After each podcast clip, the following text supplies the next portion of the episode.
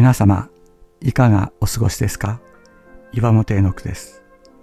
今日も366日元気が出る聖書の言葉から聖書のメッセージをお届けします。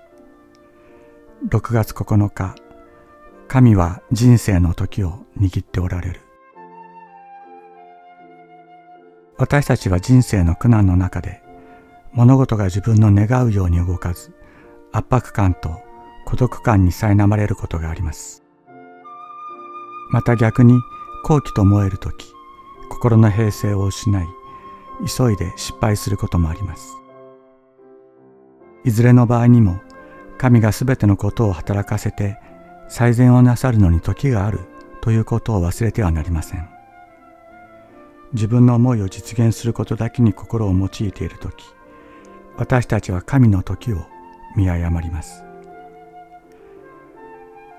ダビデはサウル王の追跡を受けて恐れ、苦しみ、英雄としての尊厳もズタズタに引き裂かれるような経験をしました。また一方で、サウルを殺すことができる千載一遇とも言うべきチャンスに二度も巡り合います。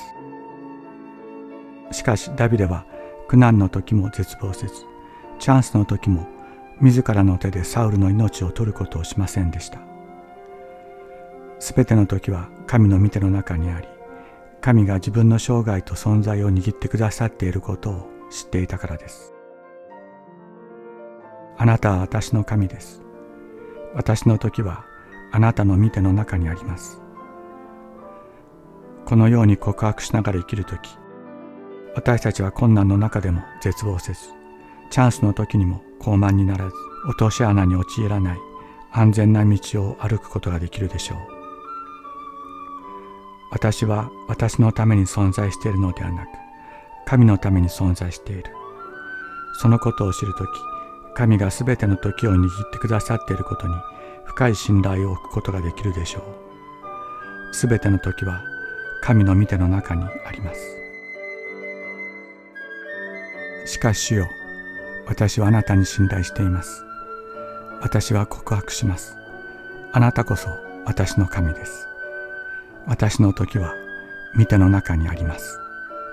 詩編31編14から15節。